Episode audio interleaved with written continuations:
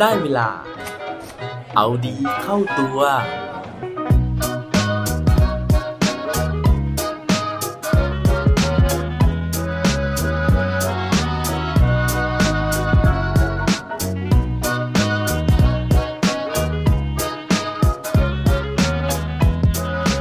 คุณเคยสิ้นหวังกับอะไรบ้างไหมครับสวัสดีครับ พบกับผมชัชวานแสงปรีดีกร และรายการเอาดีเข้าตัว รายการที่จะคอยมาหมั่นเติมวิตามินดีดด้วยเรื่องราวแล้วก็แรงบันดาลใจ เพื่อเพิ่มพลัง และภูมิต้านทานในการใช้ชีวิตให้กับพวกเราในทุกๆวันสำหรับใครที่เคยสิ้นหวังนะฮะหรือว่าหมดหวังกับอะไรหลาย ๆ อย่างนะครับ วันนี้ผมมีภาพยนตร์เรื่องหนึ่งนะฮะที่อยากจะมาเล่าสู่กันฟังนะครับ โดยภาพยนตร์เรื่องนี้เนี่ยจริง ๆ แล้วผมไปเจอโดยบังเอิญนะฮะเพราะว่าไปอ่านเอ่อคำวิพากษ์วิจารณ์นะครับแล้วก็มีประโยคนึงนะฮะที่ทำให้ผมเนี่ยสนใจแล้วก็อยากที่จะชมภาพยนตร์เรื่องนี้นะครับโดยที่คำวิจารณ์นะฮะเขาบอกเอาไว้นะครับว่าภาพยนตร์เรื่องนี้เนี่ยมีส่วนหนึ่งนะฮะมีหลายฉากเลยที่ถ่ายทำที่ประเทศไทยนะครับ แล้วก็นอกจากจะบรรยายให้เห็นถึงความสวยงามของท้องทะเลไทยแล้วนะครับ ฉากในเมืองไทยนะฮะยังเป็นจุดเริ่มต้นของโศกนาฏกรรม หรือว่าเป็นจุดเริ่มต้นของความสิ้นหวังของตัวละครในเรื่องนี้นะฮะเพราะฉะนั้นนะฮะพอฟังแบบนี้ปุ๊บก็เลยต้องรีบไปเปิดดูนะฮะว่าเฮ้ยเมืองไทยเราแบบมีชื่อเสียอีกแล้วหรือเปล่านะครับ ว่าแล้วนะฮะพอดูไปแล้วนะครับ ปรากฏว่าเออมันเป็นหนังที่ค่อนข้างดีนะฮะแล้วก็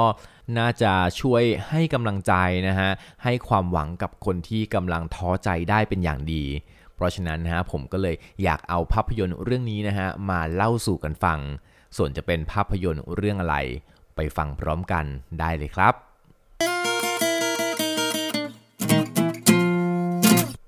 ภาพยนตร์เรื่องนี้นะฮะมีชื่อว่า Penguin Bloom นะครับแต่ว่า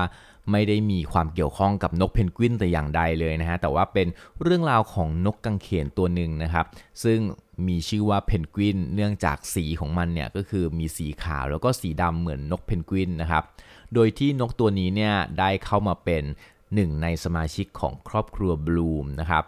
แต่ว่าก่อนที่จะไปถึงเนื้อหานะฮะขอเล่าถึงภาพยนตร์เรื่องนี้นิดนึงนะครับก็คือภาพยนตร์เรื่องนี้เนี่ยเป็นภาพยนตร์ดราม่าผลงานการกำกับของคุณเกรนดินไอวินนะครับซึ่งเป็นผู้กำกับชาวออสเตรเลีย โดยที่หนังสือนะฮะที่เป็นแรงบันดาลใจของการทำภาพยนตร์เรื่องนี้เนี่ยมีชื่อว่า Penguin Bloom The Odd Little Bird Who Saved a Family หรือว่า Penguin Bloom นกตัวจ้อยผู้ช่วยครอบครัว ซึ่งเรื่องราวในหนังสือแล้วก็ในหนังเรื่องนี้เนี่ยเขาได้พูดถึงชีวิตของครอบครัวบลูมนะครับโดยที่ครอบครัวนี้เนี่ยมีสมาชิกทั้งหมด 5 คนนะฮะก็คือมีแซมบลูมนะครับที่เป็นนางเอกนะฮะแสดงโดยคุณนาโอมิวัตส์นะครับแล้วก็มีสามีนะฮะที่ชื่อว่าแคมเมรอนนะครับซึ่งแสดงโดยคุณแอนดรูว์ลินคอนนะครับจากซีรีส์ The Walking Dead นะครับ นอกจากนี้ก็ยังมีลูกชายอีก 3 คนนะฮะที่ชื่อว่าโอลี่รูเบนแล้วก็โนอานะฮะซึ่งโนอาเนี่ยเป็นพี่ชายคนโตที่สุดนะครับทีนี้นะฮะครอบครัวนี้เนี่ยก็เป็นครอบครัวที่มีความสุขนะครับแล้วก็กิจกรรมของทางครอบครัวเนี่ยก็คือเรื่องของการที่ชอบไปเล่นกระดานโต้คลื่นนะฮะเพราะว่าทั้ง 5 คนนะฮะครอบครัวนี้เนี่ยเป็นชาวออสเตรเลียนะฮะซึ่งเรารู้อยู่แล้วว่าชาวออสซี่เนี่ยเขามี กิจกรรมโปรดนะฮะถ้าใครอยู่ติดทะเลหรือชอบไปทะเลเนี่ยก็มักจะไปเล่นโต้คลื่นกันนะครับและด้วยความที่ชอบทะเล ทั้งหมดก็เลยตัดสินใจที่จะจัดทริปนะครับแล้วก็เดินทางมาเที่ยวทะเลที่ประเทศไทยนะฮะอย่างที่เกริ่นไว้ว่าโอ้โหมันมีบรรยากาศความสวยงามของทะเลไทยนะครับ แล้วก็มีเหตุการณ์หนึ่งนะฮะที่ณที่พักนั่นเองนะฮะลูกชายซึ่งก็คือโนอาเนี่ยนะครับก็ชวนแซมคือคุณแม่เนี่ยขึ้นไปชมวิวอย่างจุดชมวิวของที่พักนะครับ ปรากฏนะฮะว่าระหว่างที่กำลังชมวิวอยู่นะครับแซมเนี่ยก็ไปยืนพิงกับรั้วนะฮะของระเบียงตรงจุดชมวิวนั้นนะครับ แล้วปรากฏนะฮะว่า ไอ้ตรงรั้วนั้นนะครับ มันเป็นจุดที่เปราะบางก็คือว่ามันมีความเก่าความเสื่อมโทรมฮะพอมีคนพิงเข้าไปปุ๊บเนี่ยแซมก็เลยพลัดตกลงมานะฮะจากจุดชมวิวนะครับ แล้วก็ตกลงมายังพื้น ผลก็คือว่าเส้นประสาทไขสันหลังทั้งหมดนะฮะเสื่อมนะฮะแล้วก็พิการนะครับไม่สามารถที่จะเคลื่อนไหวร่างกายท่อนล่างได้อีกเลย ซึ่งหลังจากที่ พักรักษาตัวในโรงพยาบาลอยู่นานเลยนะฮะ แซมก็ได้โอกาสในการที่จะกลับมาที่บ้านนะครับที่ประเทศออสเตรเลีย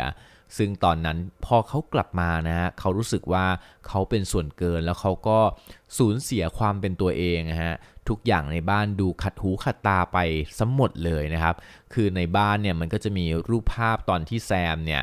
ไปเล่นกระดานโต้คลื่นนะฮะเป็นภาพครอบครัวที่มีความสุขอะครับคือเขาเนี่ยทนไม่ได้ที่จะเห็นภาพเหล่านั้นเพราะเขารู้สึกว่าวันนี้เขาไม่สามารถทำสิ่งเหล่านั้นได้อีกแล้ว แม้แต่จะยันตัวเองให้ลุกขึ้นมานั่งนะฮะยันตัวเองให้เคลื่อนที่เนี่ยก็ยังเป็นไปได้ยากเลยนะฮะเขาทำอะไรก็ไม่สะดวกไปซะทุกอย่าง นอกจากนี้นะฮะจุดที่ peak ที่สุดเนี่ยคือ เนื่องจากแซมเนี่ยเขามีอาชีพเป็นแม่บ้านอย่างเดียวเลยนะฮะคือต้องดูแลลูกนะฮะแต่ว่าวันที่เขากลับมาอยู่บ้านนะครับ เวลาที่ลูกๆมีปัญหาลูกร้องไห้ ลูกป่วยฮะทุกคนเนี่ยร้องเรียกแคมเมรอนหรือว่าร้องเรียกพ่อโดยที่ไม่เรียกแซมเลยนะครับเพราะรู้ว่าแซมเนี่ยจะไม่สามารถช่วยเหลือพวกเขาได้ เนื่องจากแซมยังช่วยเหลือตัวเองไม่ได้ซะด้วยซ้ำตรงนี้ครับมันมีบทสนทนาในหนังที่เขาบอกว่า สิ่งที่ทำให้ตัวของแซมเนี่ยรู้สึกว่าตัวเองมีคุณค่าอยู่เสมอก็คือการที่เขาสามารถที่จะช่วยเหลือลูกๆได้นะฮะแล้วก็ลูกๆเนี่ยจะต้องร้องเรียกเขาก่อนเสมอ แต่ว่าณตอนนั้นนะฮะเมื่อลูกๆเนี่ยไม่เห็นคุณค่าของเขาแล้ว แล้วเขาจะอยู่บนโลกนี้ไปทำไม เขาจะเป็นส่วนหนึ่งของครอบครัวนี้ไปทำไม โอ้สิ่งนี้มันแบบมันจริงมากๆเลยนะฮะเพราะว่าการที่เราจะสามารถมีชีวิตอย่างมีความสุขบนโลกใบนี้ได้เนี่ยมันคือการที่ต้องมีใครสักคนเห็นคุณค่าในตัวเรา หรือตัวเราก็ต้องเห็นคุณค่าในตัวของเราเองด้วย แต่ว่าณจังหวะตอนนั้นนะฮะแม้แต่ตัวเองแซมก็ยังมองไม่เห็นคุณค่าที่อยู่ในตัวของเขาเลย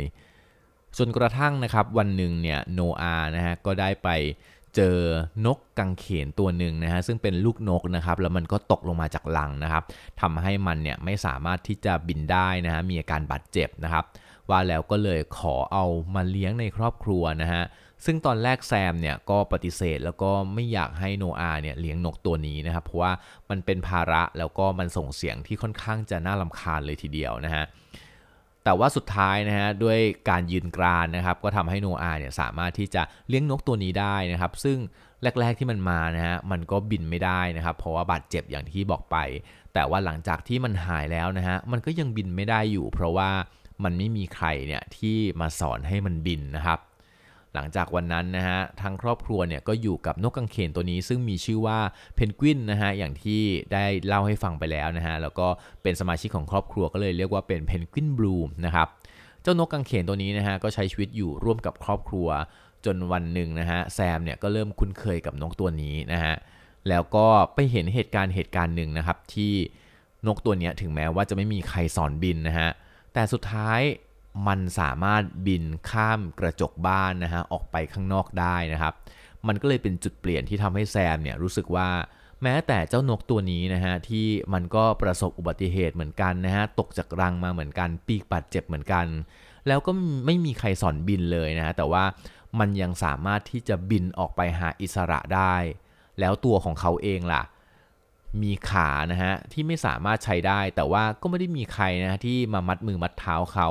ไม่ให้ออกไปทำกิจกรรมที่ได้รับแสงแดดนะฮะได้มีอิสระ เพราะปกติแล้วเนี่ยแซมมักจะขังตัวอยู่ในบ้านนะฮะแล้วก็ปิดม่านไม่อยากให้เห็นโลกภายนอก ไม่อยากให้โลกภายนอกเห็นเขานะครับ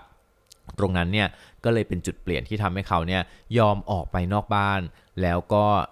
เริ่มทำกิจกรรมนะฮะนั่นก็คือการไปพายเรือแคนูซึ่งตรงนั้นเองนะฮะมันเริ่มทำให้ชีวิตของครอบครัวนี้เนี่ย มีความสุขมากขึ้นนะฮะแล้วก็ตัวของแซมเองเนี่ยก็คลายเครียดน้อยลง สุดท้ายนะฮะเรื่องราวไม่ได้ไปจบที่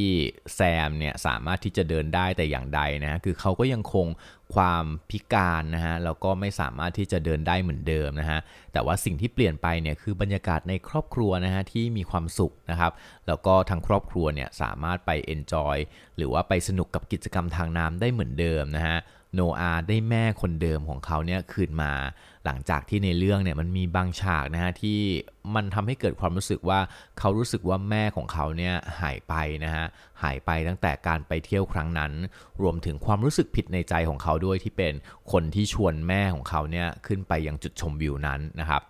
นอกจากนั้นนะฮะแซมเนี่ยยังสามารถเอาชนะใจตัวเองนะฮะโดยการที่ไปร่วมเข้าแข่งนะฮะการพายเรือแคนูนะครับแล้วก็ได้แชมป์มามากมาย รวมถึงได้ไปแข่งขันกีฬาที่ยิ่งใหญ่กว่านั้นด้วยนะครับก็เป็นความสำเร็จนะฮะนะนอกจากที่จะเอาชนะใจตัวเองแล้วก็ยังสามารถที่จะเอาชนะเหรียญรางวัล เอาชนะถ้วยรางวัลกลับมาได้ด้วย นั่นก็เป็นเรื่องราวของครอบครัวบลูมนะฮะแล้วก็เจ้านกกังเขนที่ชื่อว่าเพนกวินนะครับซึ่งผมคิดว่ามันดูแล้วฟีลกู๊ดเหมือนกันนะฮะสำหรับใครนะฮะที่มีเวลานะครับลองไปติดตามชมดูได้ถึงแม้ว่าผมจะสปอยเนื้อหาทั้งหมดไปแล้วนะฮะแต่ผมเชื่อว่าการได้ไปดูเนี่ยก็คือภาพสวยๆนะฮะดนตรีเพราะๆนะครับแล้วก็เนื้อเรื่องที่ค่อนข้างกินใจเนี่ยน่าจะสร้างแรงบันดาลใจให้กับหลายๆ คนได้ อย่าลืมนะฮะในวันที่เราท้อถอยนะครับ อยาก กักอย่าขังตัวเองนะฮะแต่ว่าให้ลองมองออกไปข้างนอกนะฮะลองดูว่าแม้ว่าเราจะไม่เหมือนเดิมนะฮะแม้ว่าเราจะอ่อนแอนะครับ แต่ว่ามันยังมีหลาย ๆ อย่างเลยนะฮะที่เราสามารถที่จะทำได้ ถ้าแค่เพียงใจของเราอยากจะทำครับ และปิดท้ายวันนี้ด้วยโคดดีโคดโดน เขาบอกไว้ว่า hopeless but hoping รู้ว่ามีความหวังค่อนข้างน้อย แต่ขอให้หวังเถอะนะ อย่าลืมกลับมาเอาดีเข้าตัวกันได้ทุกวันจันทร์ พุธ ศุกร์ พร้อมกด subscribe ในทุกช่องทางที่คุณฟัง รวมถึงกดไลค์ กดแชร์โดยแบ่งปันเรื่องราวดีๆ ให้กับเพื่อนๆของคุณผ่านทุกช่องทางโซเชียลมีเดีย สุดท้ายนี้ขอให้วันนี้เป็นวันดีๆ ของพวกเราทุกคน สวัสดีครับ